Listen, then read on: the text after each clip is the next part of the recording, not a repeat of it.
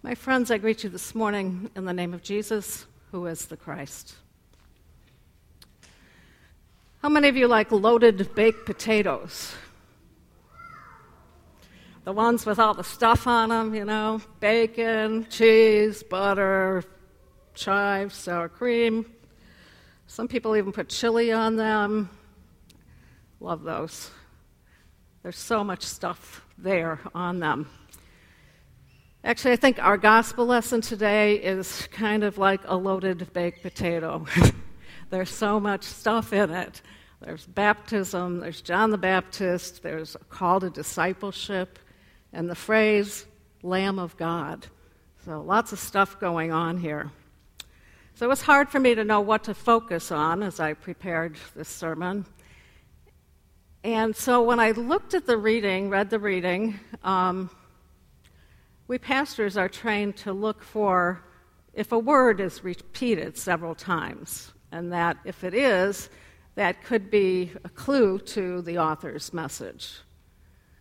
So as I read through this um, text, I noticed the word see, or some form of see, like testify, witness, recognize. And the word see, or its synonyms, are used a whopping 16 times in this passage. So, I think the gospel writer John wants us to focus on really seeing Jesus this morning. And in a few minutes following the sermon, as we have done in past years during Epiphany, I'm going to um, ask you to share with us different ways that you have seen Jesus or seen the light of Jesus over the last couple of weeks. In this season, when we are directed to see Jesus manifest to us, it's one thing to acknowledge Jesus' glory, but it's quite another to take that manifestation of Jesus into our own lives, to give witness to what we have seen and heard and what it means to us. Even John the Baptizer says in verse 31 I myself did not know him, but I came baptizing with water for this reason, that he might be revealed to Israel. In John's Gospel, the baptizer doesn't say one word about repentance of sins which seems really strange because in all the synoptic gospels uh, he talks about repentance. But here he says his purpose for baptizing was to reveal Jesus to the community of Israel. And even he didn't recognize Jesus at first, but then God showed him by the Holy Spirit descending on Jesus like a dove. Well, I have a little story to share with you about a time when I was in Israel near the Jordan River, and uh, where the place where they think Jesus may have been baptized. And they have kind of bleachers on the side now. so you can, you can sit on the side of the Jordan River, you can go down, you can put your feet in the Jordan River. Um, but it is a very um, beautiful place, a place to sit and meditate. And we, we read scripture and we prayed there. And there, there actually was a baptism going on on the other side of the river that we could see, which was pretty cool. So, um, so after spending time there, we were walking back up to the bus, and there was a, a shrine there with a dove painted on the side, representing Jesus' baptism, of course. And doggone if I didn't look down and see a dove. Um, and it was just, you know, pecking around, flying back and forth a little bit. It was the only dove there. And I never saw another dove the whole time I was in Israel. So I took that for a sign that Jesus' presence was there. Um, it just was a real blessing to me. How, in what ways, has Jesus been revealed to you? Did someone point him out to you like Andrew pointed him out to his brother Peter?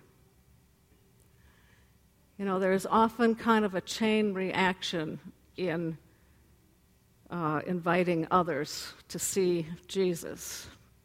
And um, I don't think Donna will mind if I mention her story that she's shared before, but she invited um, a person who uh, was the grandmother of children that she babysat for. Ella Shaw, I don't think Ella's here today, but um, so Ella came to St. Luke's, and then Ella was talking to her son. Is that right? Son? Where are the Warlows? to your brother, right, Beth? Son in law, okay and they mentioned coming to St. Luke's to see Jesus, right? And so then the Warlows came, and they had their children baptized here not too long ago. So it kind of works like a chain reaction sometimes. I'm curious if anybody else knows, is there a, another story like that? There often are in congregations.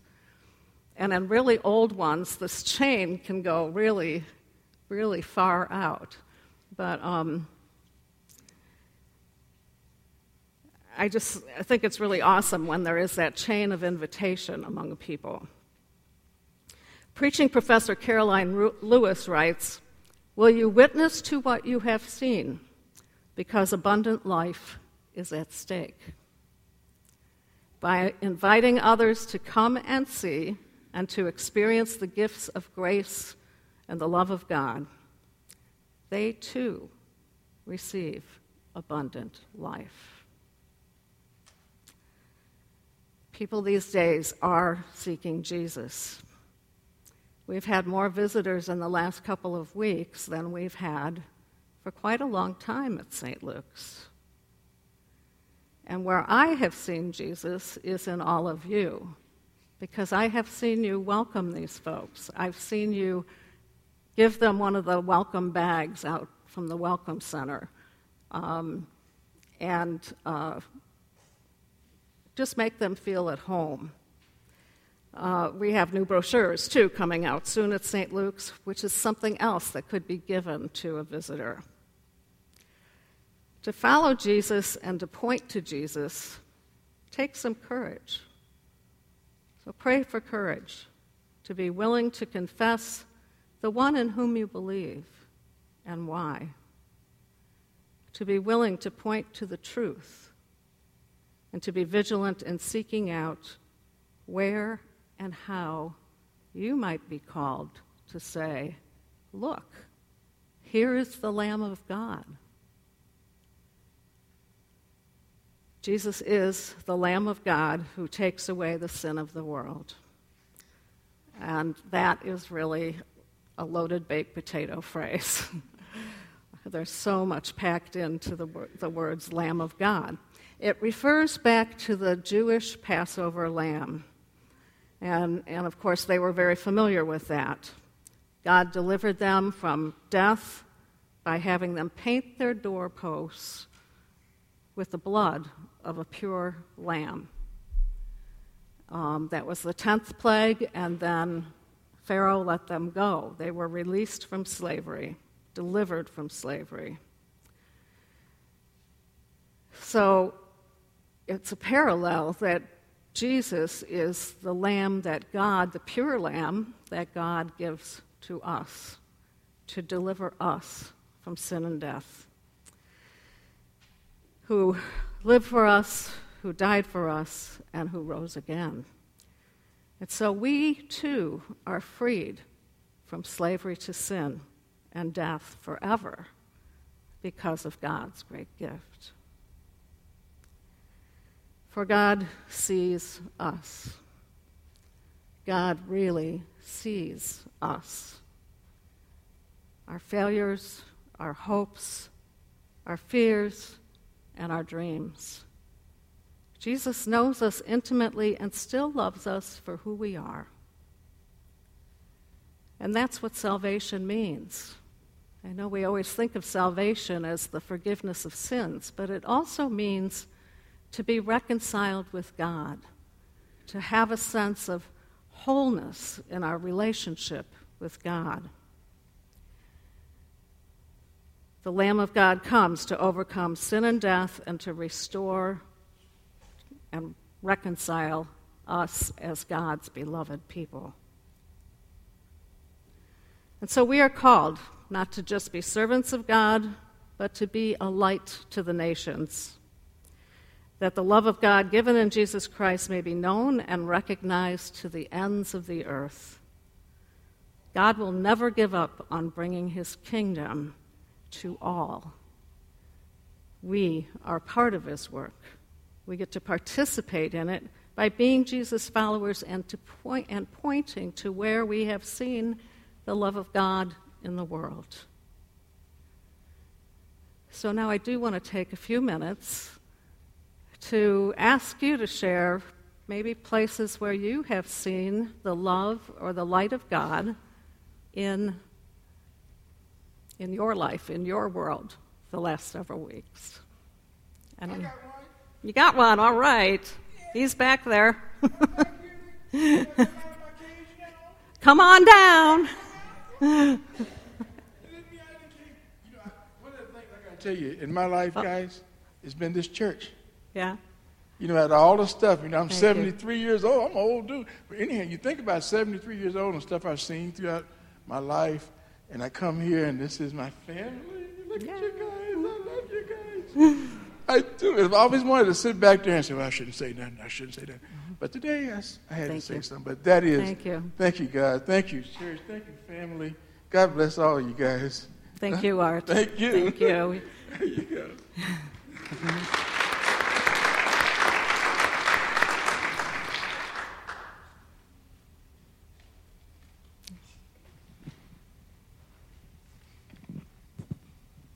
I'm Sue Stevens, and I was uh, about a month ago unemployed. Um, my position was eliminated. I just have been surrounded by encouragement, by um, women inviting me out for coffee, um, just a lot of super caring that I've seen God's encouragement, God's light. Mm, thank you, Sue.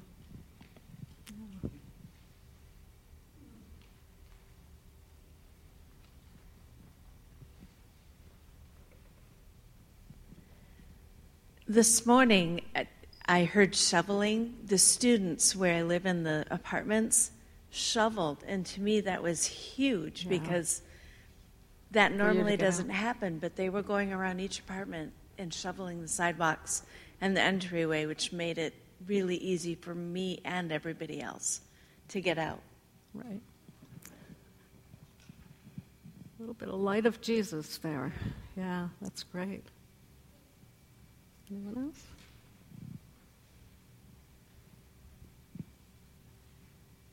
We good?